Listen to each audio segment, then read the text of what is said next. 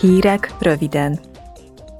A héten a képviselők és a tanács svéd megállapodtak arról, hogy a tagországoknak ki kell építeniük a transeurópai közlekedési törzshálózat mentén az alternatív üzemanyagok infrastruktúráját, mégpedig kötött ütemezés szerint. A cél az, hogy 2026-ra Európa főbb közútjain a személygépkocsik számára legalább 60 kilométerenként legyenek elektromos töltőállomások, 2031-re pedig 200 kilométerenként hidrogéntöltőpontok. Ezzel az Európai Unió még egy lépéssel közelebb kerülhet a 2050-re vállalt klímasemlegességhez.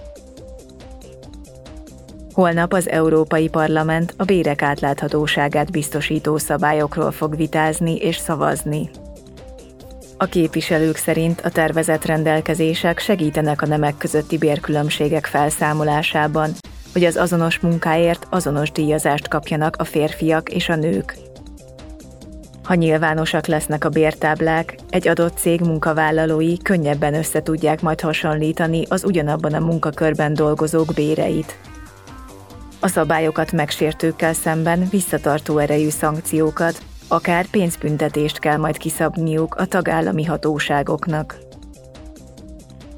A plenáris ülés héten azokról az átdolgozott termékbiztonsági szabályokról is szó lesz, amelyek a legszigorúbb biztonsági normákat juttatják érvényre, függetlenül attól, hogy egy terméket online vagy hagyományos módon értékesítenek.